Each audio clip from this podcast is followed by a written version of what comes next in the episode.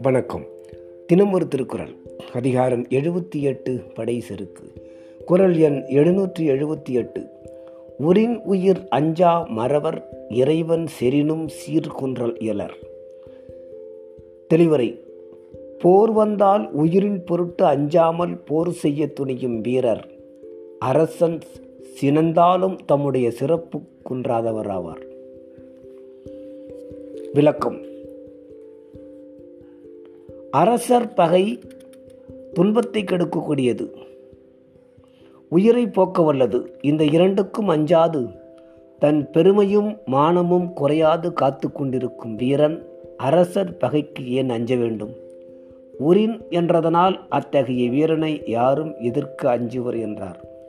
இறைவன் செறினும் என்றதனால் அரசன் அவனை கோவியான் என்பதும் கூறினார். நன்றி.